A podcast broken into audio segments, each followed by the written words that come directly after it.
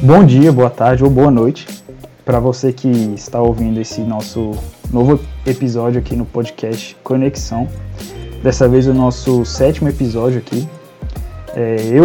Eu, Matheus, juntamente com meu companheiro João Piloni, vamos estar entrevistando aí o Juan. Então o João Piloni se apresente aí para a galera conhecer você. Beleza. Bom dia, boa tarde, boa noite a todos os ouvintes aqui do nosso podcast Conexão. Meu nome é João Piloni, estamos aqui de volta com mais um episódio. Agora eu vou apresentar para vocês o nosso 6º entrevistado, que recentemente se formou da nossa UNB e hoje é engenheiro do Grupo Oro, grande nome da infraestrutura predial. Fala, Juan, beleza? Fala, galera, tudo bem? Como é que vocês estão? Vamos lá, cara, eu vou apresentar um pouquinho aqui rápido, contar um pouquinho da minha história. Eu sou filho de militar, então eu não comecei a faculdade aqui em Brasília, eu comecei a faculdade lá na Universidade Federal de Juiz de Fora, mas foi em 2014 isso. No colégio militar acontecia muito isso, o pessoal pedia avanço no terceiro ano e saía da escola um pouco mais cedo, então eu entrei na faculdade com 6 meses de antecedência. E aí, por meu pai ser militar, ele foi transferido aqui para Brasília, eu tinha a possibilidade de transferir a faculdade sem muito problema. Podia transferir, essa transferência ex officio. Então a gente entrou com a documentação, foi um processo tranquilo. No começo do semestre eu fiquei como aluno especial, no semestre que eu entrei, no primeiro de 2015. Fiquei como aluno especial e eu não tinha matrícula, não tinha nada, mas me colocaram dessa forma para não perder nenhuma disciplina naquele começo. Só que aí foi... quando assim que eu entrei em contato com o coordenador da época, na época acho que era o Egito, o coordenador, e aí a gente, quando você chega de uma transferência, você pode, o coordenador te dá o direito de quebrar alguns pré-requisitos, não sei se é o coordenador ou se coisa da faculdade em si. Então ele quebrou alguns pré-requisitos de matérias para me matricular direto. Então eu tinha feito cálculo na outra faculdade, isso é um assunto que eu vou chegar um pouco mais tarde, que deu um problema nisso, mas eu tinha feito cálculo na outra faculdade, algumas matérias lá, e aí ele quebrou o pré-requisito de cálculo 2 e me jogou direto na turma de cálculo 2. Cálculo 2, aí eu lembro, eu não vou lembrar todas as matérias que eu fiz nesse semestre, mas ele saiu me jogando nas turmas da elétrica de algumas matérias mais do segundo semestre. E aí, beleza, fiquei meio nômade assim, não tinha um semestre de fato, algumas matérias eu fazia com o pessoal que tinha acabado de entrar, algumas matérias eu fazia com o pessoal que já tinha entrado, e assim, beleza, mas foi tranquilo. Mais pra frente, beleza, passou o cálculo 2, passou tudo tranquilo, fui me aproximando do pessoal. E aí, chegou mais pra frente, quando eu fui tentar pegar Física 2, eu não conseguia, porque Cálculo 1 era pré-requisito. E aí eu descobri que o meu pré-requisito, o meu Cálculo 1 lá da outra faculdade não era aceito aqui, porque a quantidade de créditos era menor, a disciplina era um pouco diferente. Só que eu já tinha feito Cálculo 2. E aí foi um semestre meio bizarro, porque eu peguei Cálculo 1 semipresencial, Cálculo 3, Numérico e IAL. Foi um semestre, assim, pura matemática. Eu saía da aula de cálculo 1, e ia pra aula de cálculo 3. Mas depois, mais pra frente, tudo se resolveu, foi parada super tranquilo. Lá na Universidade Federal de Juiz de Fora, é diferente daqui, que aqui você se forma como um engenheiro eletricista geral. Sua graduação não tem uma especialidade. É você que escolhe o que você quer seguir depois, as disciplinas que você opta por fazer durante a graduação. Só que lá você optava por ser logo na entrada. Então, você tinha as 4 modalidades, você aplicava para entrar na faculdade direto na especialidade que você queria. Então, lá eu comecei na área de telecom. Só que aqui, como foi mais geral, e aí eu falei, não, vou ver se eu realmente me encontro no curso, né? Aí eu comecei a procurar grupos de pesquisa e projetos para eu tentar me conhecer um pouco mais, também conhecer um pouco mais sobre as opções disponíveis no curso, né, na graduação aí. E aí eu entrei num grupo de robótica e eletrônica, tinha um pessoal da Elétrica que já fazia parte, chama Grupo Ereco. Eu não sei como é que estão os trabalhos dele hoje em dia, mas assim, era uma área que eu achava legal, que eu achava que eu podia, né, gostar bastante, aí eu resolvi. Aí era uma parte de... O robô era um robozinho, um robô modular, então eram várias peças iguais que se repetiam, acopladas umas nas outras, e era um robô modular apodal, né, ele era tipo uma cobra. Então a ideia do robô era essa mesmo, você ter várias partes que se repetiam, quando acoplados virassem tipo uma cobra que se movimentava, e tinha os motivos dele para isso. E aí quando eu entrei lá, eu entrei junto com o Bamidele, o Lucas, acho que vocês falaram com o irmão dele, né? E aí eu entrei junto com o B nesse projeto, a gente ficou meio que trabalhando em conjunto ali, e quando eu cheguei lá, o robô ele ficava acoplado na tomada, numa fonte, não fazia muito sentido. E meu trabalho lá dentro era meio que acoplar uma bateria interna e um controle de cargas, né? Você acoplar a bateria e tem uma forma de carregar essas baterias.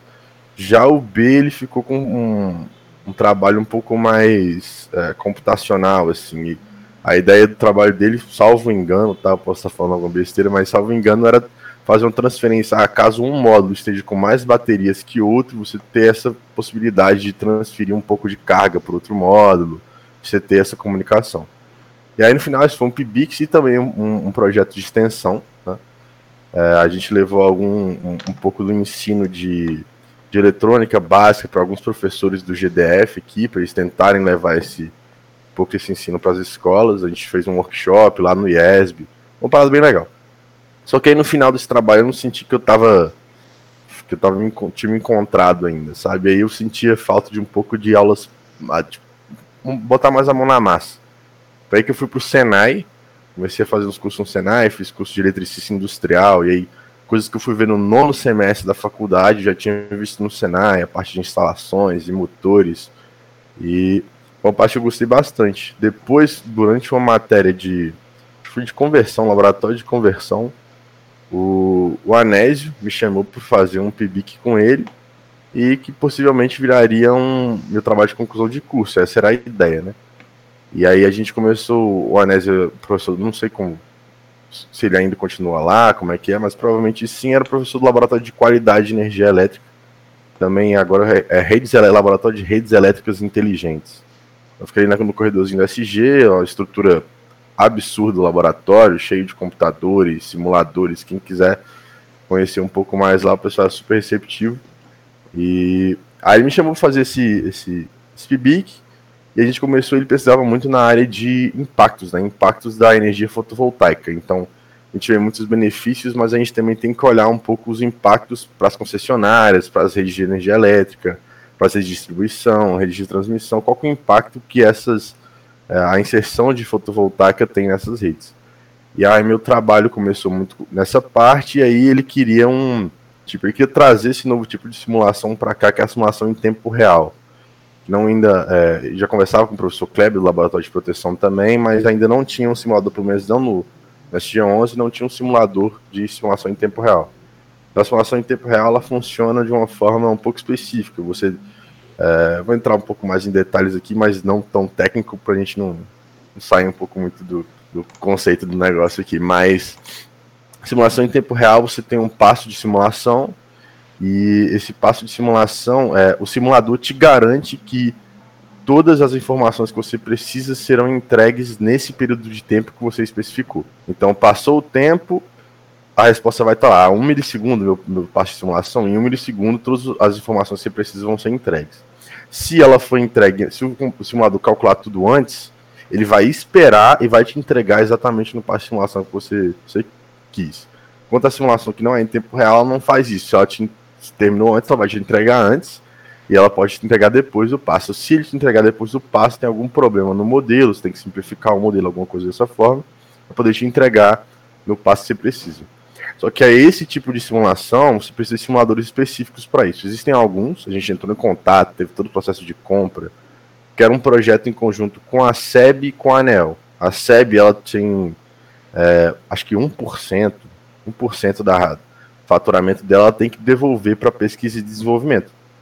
E aí, também os valores podem estar errados, mas uma parte do faturamento dela tem que voltar para pesquisa e desenvolvimento. E aí esse foi um projeto em conjunto com a ANEEL e com a SEB. A SEB passava as informações que a gente precisava, a ANEEL também. Então, um trabalho em conjunto ali. E aí teve todo o processo de compra, a escolha do simulador, as várias opções de treinamentos. Então, assim, foi um processo super interessante. E aí o trabalho ainda está sendo desenvolvido. Eu fiz uma etapa inicial, mais uma metodologia de como simular nisso.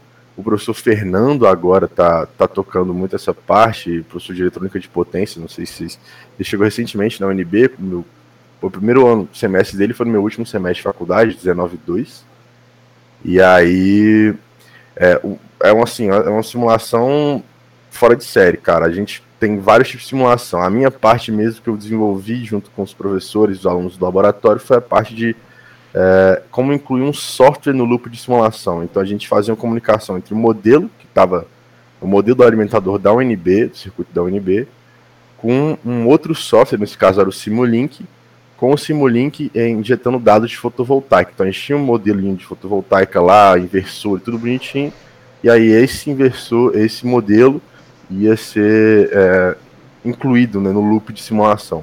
Só que essa é uma etapa inicial, você está colocando só um software. O simulador tem a capacidade de você incluir hardwares na simulação. Então, por exemplo, a meta agora, e quando eu saí de lá era essa também, é você pegar painéis fotovoltaicos reais, que estão gerando ali em cima do SG, e você injetar informação desses painéis na simulação em tempo real. Então, você está pegando informação do que está acontecendo naquele momento, porque os painéis estão fazendo ali agora, injetando essa informação na simulação. E aí você consegue ver efeitos de nuvem na simulação, ver vários efeitos que é muito mais difícil de simular computacionalmente, né? Isso só na prática. E aí entra o professor Fernando e o professor Lélio entraram nessa parte, que quando você está gerando uma potência lá, com os painéis fotovoltaicos, essa potência ela não pode entrar na simulação, porque a entrada do simulador não aguenta. Então essa potência tem que ser dissipada em algum outro lugar, e você só entra com a informação, com os dados que você precisa.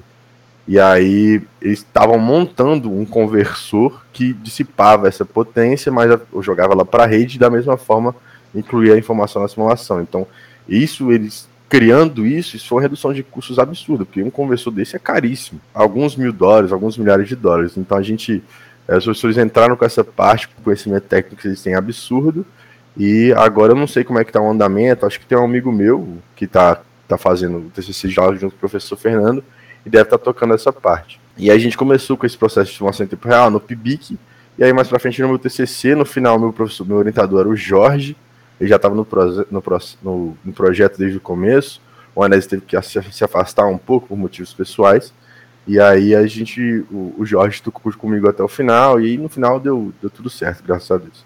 Nesse meio tempo eu formei em Tec Segurança do Trabalho também, lá no Senai, então, uma área extremamente importante, uma área que eu sou um cara mais de campo. Hoje eu trabalho com obras e eu vejo que essa parte é extremamente importante para o meu dia a dia. Pelo menos esse conhecimento, eu posso não ter tanto conhecimento na área, ainda estou aprendendo bastante, mas essa foi uma parte muito, muito importante para a minha carreira como um todo.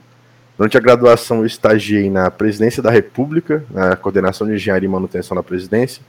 Então lá dentro as equipes as equipes de manutenção lá eram terceirizadas, então as empresas terceirizadas eram responsáveis pelas manutenções de todos os palácios da presidência, as residências oficiais e o Palácio do Planalto ali, e a nossa equipe da presidência em si era mais a parte de fiscalização, então a gente verificava as atividades, mas assim, foi muito legal, cara, a gente via as entranhas de todos os palácios, a gente subia no telhado do palácio, via SPDA, e aí algumas manobras nas subestações, então assim, deu para aprender bastante. Foi uma experiência legal, porque você entrar nesses locais que são muito restritos, é uma parada muito maneira de você conhecer todas as entranhas lá dentro, você vê a dimensão de tudo que tá ali, né? E aí depois eu senti que eu já tinha aprendido o que eu tinha que aprender, o trabalho estava mecânico demais, eu queria mais focar mais a mão na massa, né? Eu decidi ir para a parte da equipe que realmente executa a manutenção. Aí foi quando eu entrei na Orion, eu entrei como estagiário na área de salas-cofre, manutenção de salas-cofre, não sei se vocês estão familiarizados com salas-cofre. É basicamente um data center, assim, mas ele tem todo um ambiente muito mais controlado, sabe? Ele tem um ar-condicionado de precisão, ele tem toda uma estrutura civil um pouco diferente de um data center comum, não é só um CPD normal. E aí tem toda a manutenção e operação desse tipo de sistema. E a Orion tem uma parte muito forte nessa parte, tem vários contratos nessa área. E aí eu entrei como estagiário auxiliando nisso. Só que aí depois de um tempo a Orion sentiu que, vamos fazer os estagiários rodarem dentro da empresa para eles aprenderem um pouco mais sobre tudo que a empresa faz, porque a empresa faz bastante coisa. E aí a gente começou, eu fui o primeiro estagiário a rodar, eu estava mais perto de formar. E aí eles me mandaram para a equipe de infraestrutura predial, gestão de infraestrutura predial, basicamente manutenção e operação de edifícios e equipe volante. Então a equipe não era fixa no prédio, ela rodava entre vários prédios e aí fazia a gestão de manutenção e todo o controle das atividades dessas equipes. Entregar relatório, conversar com o cliente, toda essa parte mais administrativa também, né? Porque o engenheiro em si a gente talvez tenha um pouco de...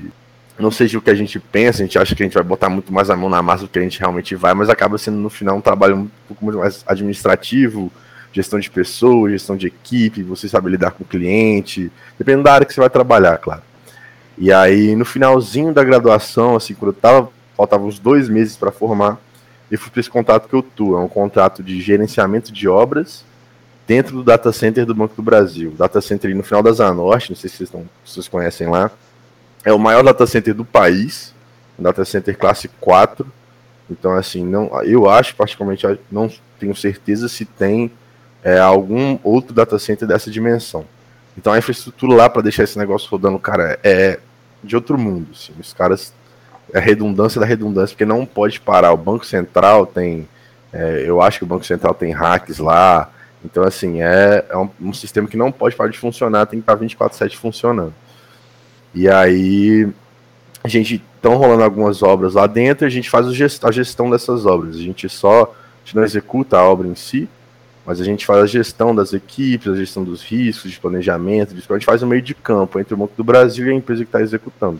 E aí eu entrei como estagiário no finalzinho da graduação, fiquei 2 meses de estágio lá, fui contratado no começo de janeiro ali, fui em umas férias, fui contratado no começo de janeiro, e recentemente fui promovido a analista, e aí estou nesse mesmo contrato. Vão ter algumas outras obras lá, e vão ser umas obras assim, que eu acredito que vou aprender muito e vai ser muito engrandecedor para a carreira aí, né? Acho que basicamente foi uma apresentação pessoal bacana aí, que eu podia falar. Cara, realmente é um background muito grande, assim, para alguém que formou no semestre 19/2, é realmente bastante coisa. Que você tem aí para contar, né? Assim, você falou que entrou querendo na área de teleco, mirando em teleco, aí dentro do curso aconteceram várias coisas e você chegou aí onde você tá. E você acha que hoje você trabalha com a área que você realmente queria estar? Cara, eu sou um cara que não sei o que eu quero fazer. Eu basicamente gosto de aprender um pouco de tudo, porque eu realmente não sei, tipo, é isso que eu quero fazer com a minha vida. Então, eu atiro para todos os lados. Eu fiz curso de eletricista, fiz curso de técnico de segurança, eu adoro a área de gastronomia, já fiz alguns cursos na área de gastronomia, já fiz teatro, já fiz tudo que dá, porque eu gosto de aprender um pouco sobre tudo e ser esse cara mais geral, sabe, mais generalista, assim. Então, atualmente estou fazendo um MBA em gestão de projetos, que é a área que eu estou atuando agora, né? Então, estou vendo esse conhecimento mais na prática e queria o background todo teórico por trás disso aí. Então eu atiro para todos os lados, e aí eu não sei te falar com certeza se eu realmente estou na área que eu quero. No momento eu estou gostando muito, mas pode ser que mais para frente eu já venha achar que talvez não combine muito comigo, não esteja muito na vibe no momento.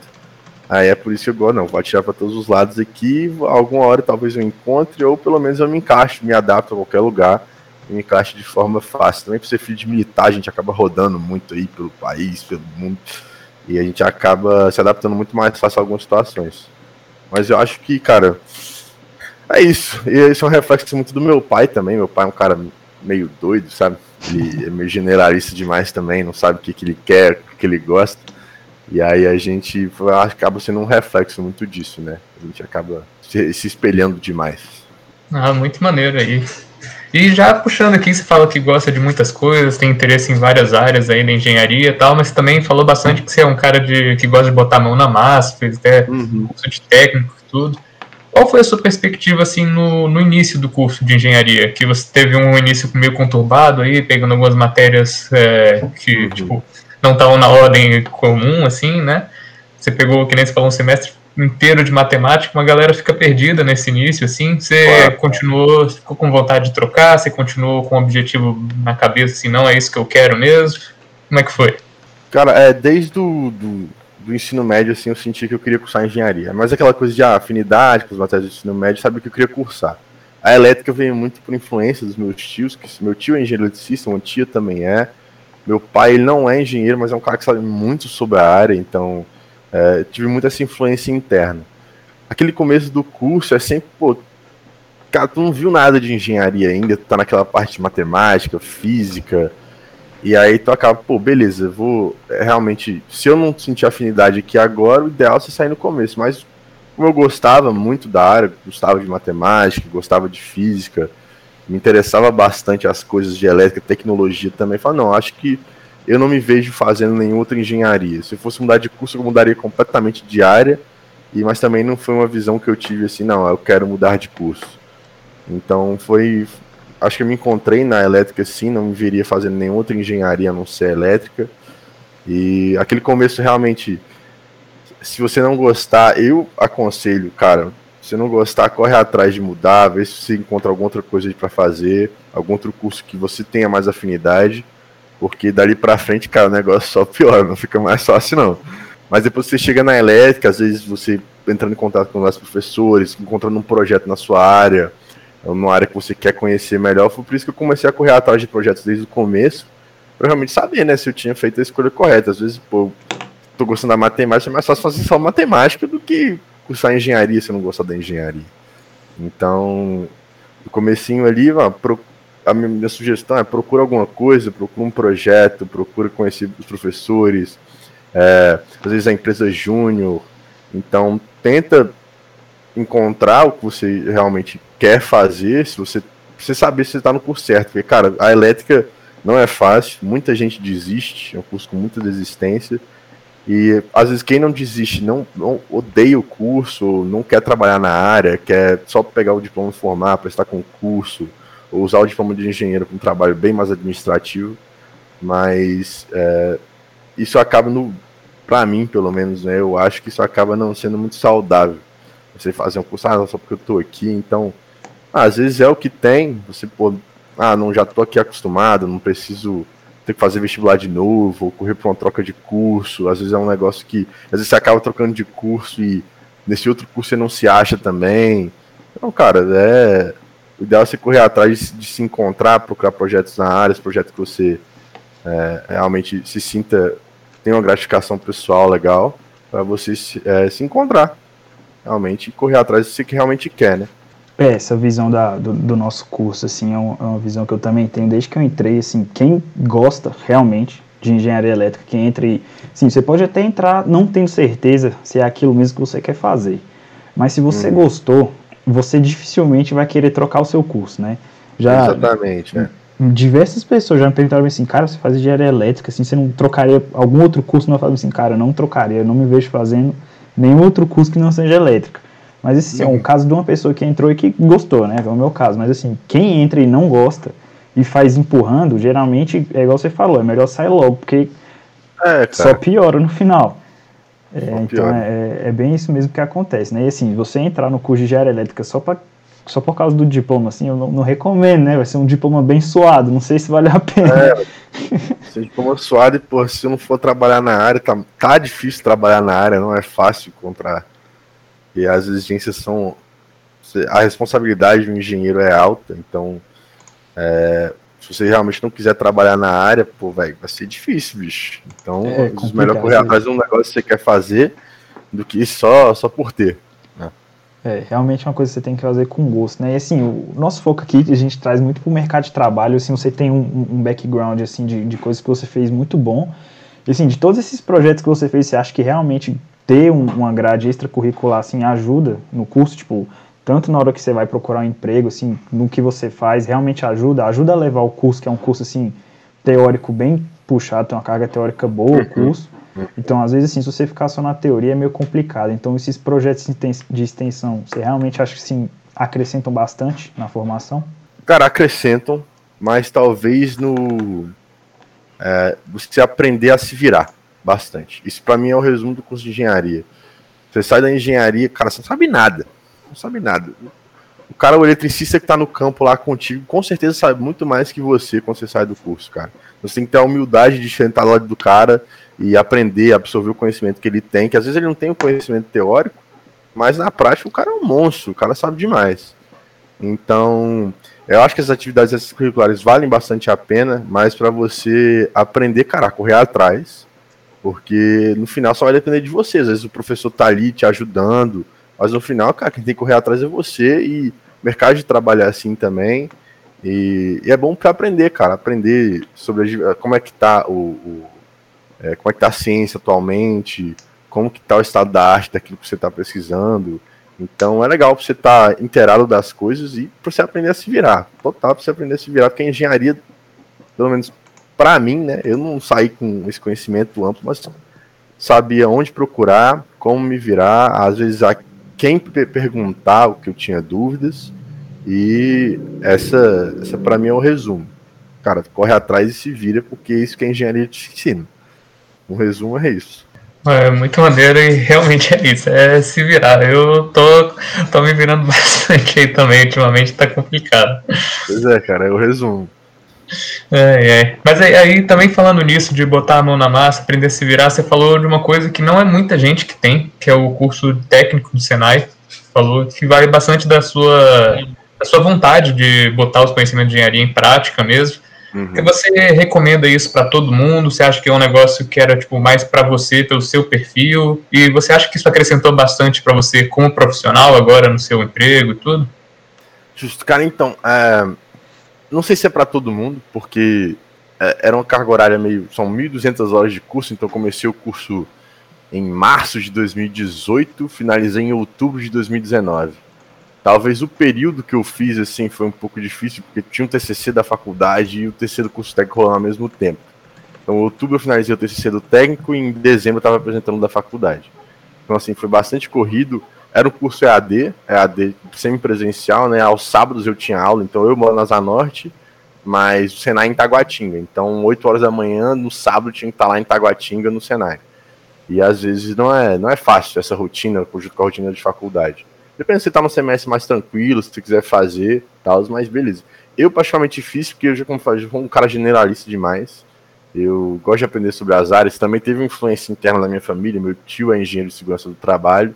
A gente bateu um papo, meu pai ligou para ele, a gente conversou e perguntou, não, vale a pena fazer o curso técnico? Ou vale? Hoje em dia, com o que eu trabalho em específico, é um conhecimento bom de ter. Eu trabalhando com obra, lidando com gente, lidando com segurança do trabalho também no dia a dia, é legal ter o conhecimento. Eu não atuo na área, porque a Orion tem os técnicos de segurança que realmente atuam e tem muito mais conhecimento do que eu, mas estou ali absorvendo o que eu posso absorver. Já utilizei um pouco disso na prática, eu vi algumas coisas que eu sabia que não estavam certas, aí eu tinha toda a matriz de comunicação para com quem falar, como abordar, e o conhecimento assim foi muito bom. Mas talvez o segurança do trabalho não seja o curso técnico ideal para você, mas tem outros. Tem curso técnico de edificações, se você gostar mais disso. Tem curso técnico na área de eletrotécnica. Tem curso técnico na área de telecomunicações. Então, não necessariamente você precisa fazer um técnico também. Às vezes você vai fazer um outro curso que você acha um curso de qualificação, como eu fiz de eletricista. Tem diversos outros cursos de qualificação. Você pode ir lá mexer com ar-condicionado, se é uma parada que você acha legal. Você pode ir lá mexer com mecânica de carro, se é uma parada que você acha legal. Mecânica de motos, eletricista residencial, eletricista industrial, então tem diversos cursos. Hoje em dia tá mais fácil também, né? Os dois que eu fiz eram esse sistema mais semipresencial, porque não tinha como parar todo dia em Itaguatinga para Itaguatinga, porque o Senai tem Itaguatinga, Sobradinho e Gama. Não tinha condições de sair da Asa Norte depois da aula para poder aula noturna. Eles têm aulas noturnas também, se fica mais fácil, o pessoal que mora mais perto do Senai e tiver a possibilidade, às vezes a aula presencial é mais fácil de aprender, às vezes o conhecimento passado é melhor, porque o EAD também é assim, é a sua disciplina, você tem que ir fazendo, e aos sábados a gente botava realmente a mão na massa. No curso de eletricista, no sábado, a gente ia lá, fazia as ligações, apertava parafuso, passava fio, e ligava motor, desligava motor, e programava CLP. Então, no sábado era mais para a mão na massa, mas toda a base teórica por trás, assim, você tinha que estudar sozinho na sua casa e fazer os exercícios da plataforma lá. Mas eu acho que é uma coisa legal. Assim, se você realmente quiser conhecer um pouco mais das áreas ou pesquisar alguma outra área, conhecer um pouco mais outra área também, cara, lá ela tem curso de gastronomia, se quiser fazer pão, aprender a fazer pão, bolo, tem curso de moda, tem curso que você quiser fazer, você pode ir lá, você faz, cara. Não é nada caro, são cursos acessíveis. Então, às vezes, se é possível você conseguir os cursos de graça também, dependendo da renda, dependendo de vários fatores. E, cara, acredito que não tem nada a perder. Fazendo você não tem nada a perder, é um curso a mais que você pode colocar no currículo, é um curso a mais, conhecimento a mais, que, cara, eventualmente, às vezes, você vai precisar usar. Então, super recomendo. Quem quiser fazer, precisar de uma ajuda e entender um pouco mais como é que é, pode entrar em contato que a gente conversa sobre sem problemas.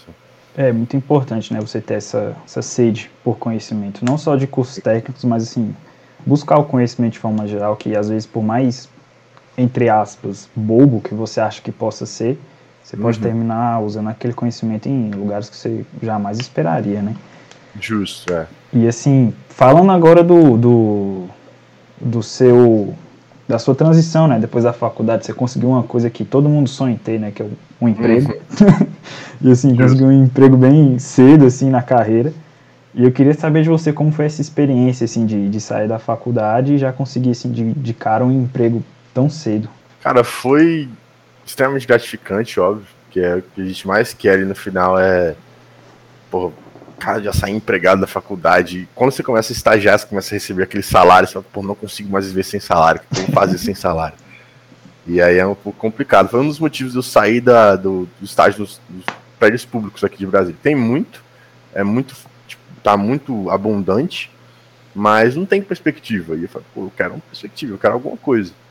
Então, assim, mas do nada é uma responsabilidade que aumenta, assim, absurdo. Você tá ali estagiando 4 horas, dá por 8 horas, cara, carteira assinada, beleza, e tudo muda, a responsabilidade em cima de você é muito maior, a cobrança vai ser muito maior, mas assim, você tem que...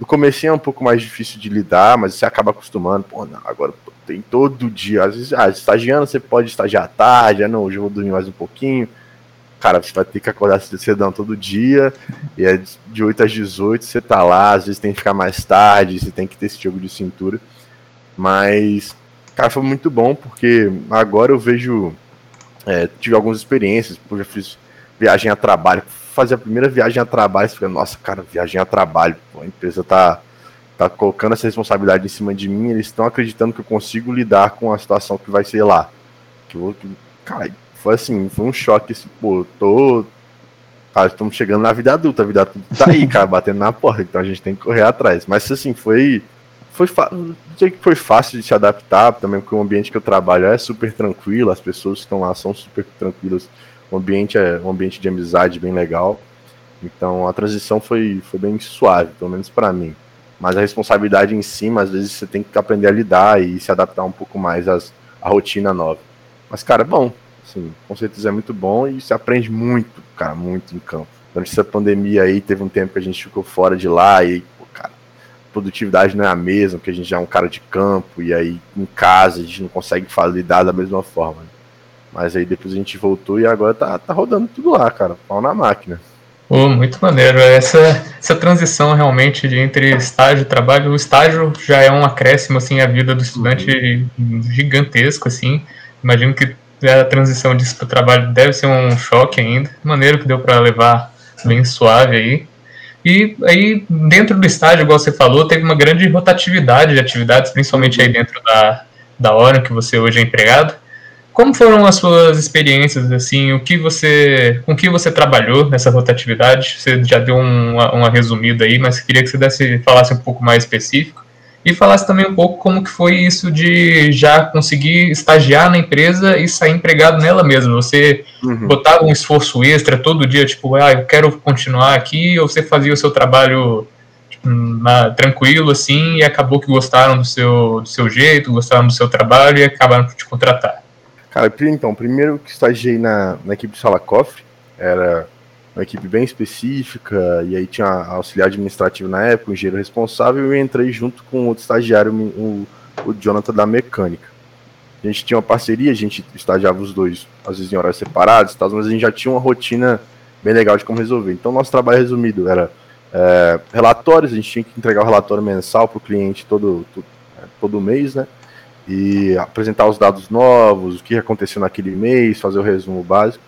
Porque aí o engenheiro às vezes vinha com alguns outros trabalhos. Teve uma época que a gente fez um treinamento de Six Sigma, de computação de fluidos dinâmicos para poder simular a sala cofre, você realmente saber o que a construção específica dela, você conseguir colocar o rack certinho com todos os equipamentos específicos lá dentro, a potência certinha de cada um, a eficiência térmica da sala, o que precisa melhorar, o que precisa o que, que tá bom, o que, que precisa melhorar. Cara, então, assim, foi uma experiência legal, um treinamento legal. Tiveram alguns treinamentos da área de eficiência energética lá dentro também, eficiência energética de edificações, que é muito forte isso na empresa.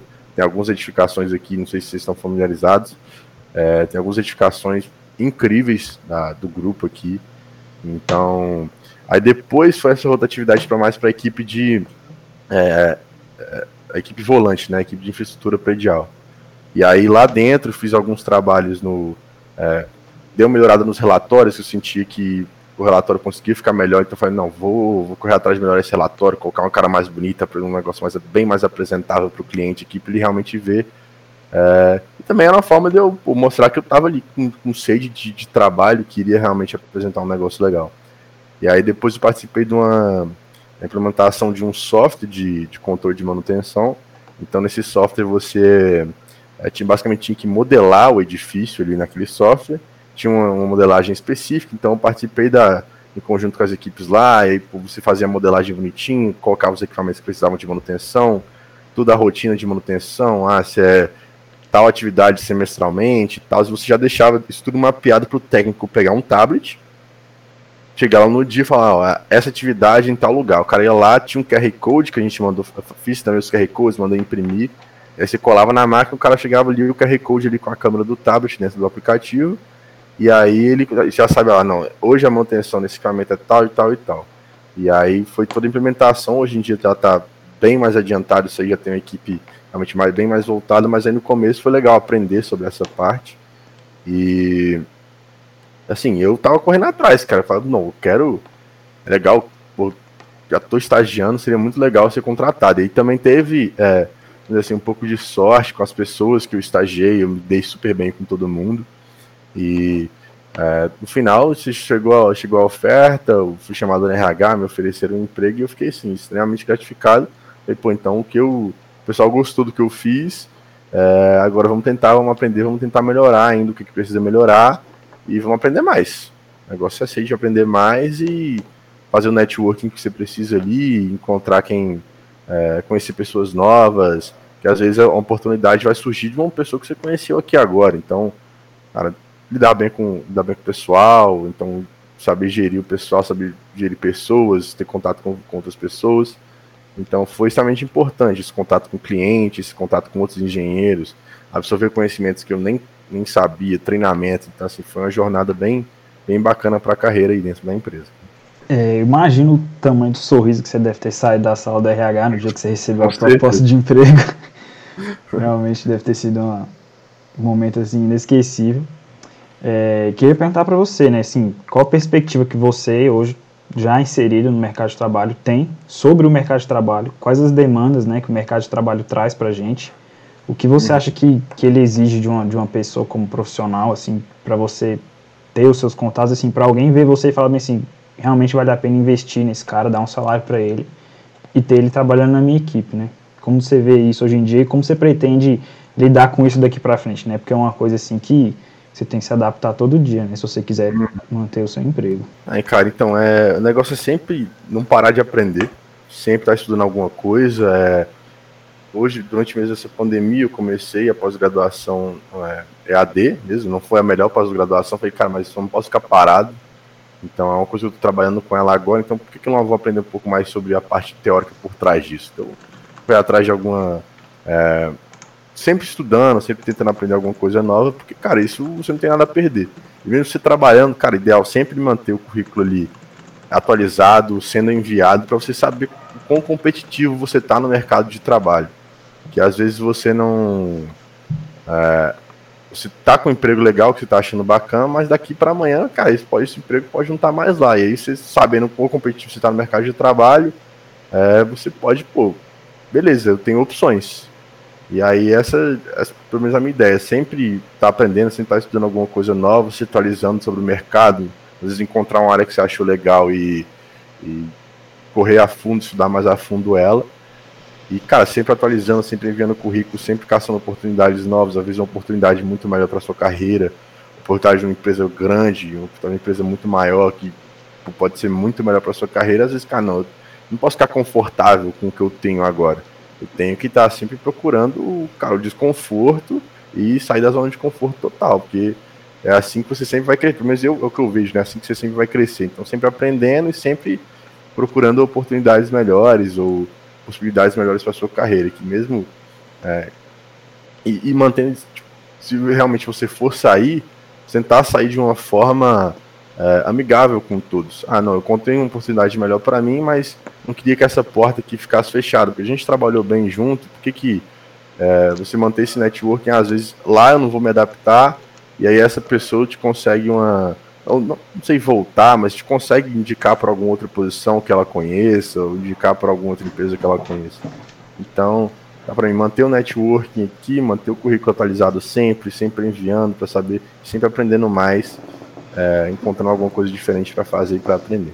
Legal demais aí, ter uma noção do mercado de trabalho de alguém que acabou de ser inserido nele e já teve sucesso aí, sempre muito interessante para a galera, principalmente quem está entrando, quem sempre ouve que engenharia abre muitas portas, né? E até talvez fica muito vago, assim, a galera no início fica meio perdida, tipo, não sabe o que fazer, eu tenho tanta coisa para fazer, mas não sei o que eu vou escolher, e no final vem aquelas piadas de virar Uber, porque no final das contas abriu várias portas, mas não conseguiu entrar e passar por nenhuma delas, né? Mas, cara, então, a gente já está encerrando aqui o podcast. Beleza. Aí, tipo, você deu muitas dicas boas aí, já durante as perguntas que a gente foi te fazendo, durante sua apresentação e tal. E queria finalizar com isso, você tem mais alguma dica que você tem para passar para a galera que está entrando, para a galera que está cursando, para a galera que já está no final, que é alguma coisa para ajudar a trilhar um caminho maneiro, aí, um parecido com o seu, muito bem sucedido e tal, e às vezes até mesmo para relaxar durante o curso, tudo. Eu vejo que tem vários violões aí atrás, então eu imagino que gosta de uma música e tal, é uma coisa que muita gente sente falta, fica imerso ali no curso, aí acaba estressando demais. O que você tiver para falar aí no último comentário, sinta à vontade. Cara, eu quero todo mundo aproveitar, se conhecer um pouco mais, que é o que eu falo desde o começo, encontrar alguma coisa que você realmente gosta, descobrir se você fez a escolha correta para o seu curso, para você não sofrer durante a graduação, porque, cara, ninguém merece. Aproveitar a graduação, porque é uma época incrível, depois a vida vai mudar completamente, os focos vão mudar completamente. Então, cara, tira festa pra ir, vai pra festa. A Atlética foi uma coisa que, assim, eu conheço o pessoal que criou a Atlética, sou muito amigo deles, são os melhores amigos, basicamente, a gente tem um contato muito legal. E, cara, a Atlética abriu muitas portas pro pessoal que tá aí, fazer esporte, tem os rolês, cara, vai pra festa, se diverte, não fica só focado nessa graduação. Eu mesmo, cara, levei a graduação, acho que de uma forma super tranquila, meus amigos até brincam comigo que no final, ali no TCC, cara, durante o TCC do técnico eu tava no Rock in Rio, fui pro Rock in Rio, consegui fazer o TCC do curso técnico lá do Rio, finalizei por lá, cara, depois teve o torneio de engenharia, estava lá também, um mês depois tinha que apresentar o TCC, então nunca deixei de me divertir e fazer as coisas que eu queria fazer por causa da graduação. Isso eu acho que é extremamente importante, você tem que ter o tempo para você, eu acho que você tem que regrar isso, mas você tem que ter o seu tempo para você, o tempo para relaxar, o tempo para tomar uma cerveja com seus amigos, o tempo para fazer um churrascão com a galera, cara, um tempo para o seu esporte. Eu gosto muito de correr, então eu pratico muita corrida, então um tempo pra você encontrar um esporte que você acha legal. A Atlética tá aí pro pessoal, se quisessem incluir algum esporte que tem, treinar. Então, cara, as dicas que eu tenho, acho que do mercado de trabalho, já falei pra não ficar muito repetitivo, essas são as dicas mais pessoais, um pouco de saúde mental durante a graduação, principalmente elétrica, que não é fácil. Então, encontra um negócio que você quer fazer, vai pra festa, curte muito, aproveita a graduação, porque é um tempo que não vai voltar, as amizades que vai fazer aí dentro possivelmente vão ser amizades pro resto da vida, vão ser amizades que podem te inserir no mercado de trabalho depois, que podem te trazer oportunidades, que podem... vão ser amizades pro resto da vida. Então, aproveita bastante e é isso aí, galera.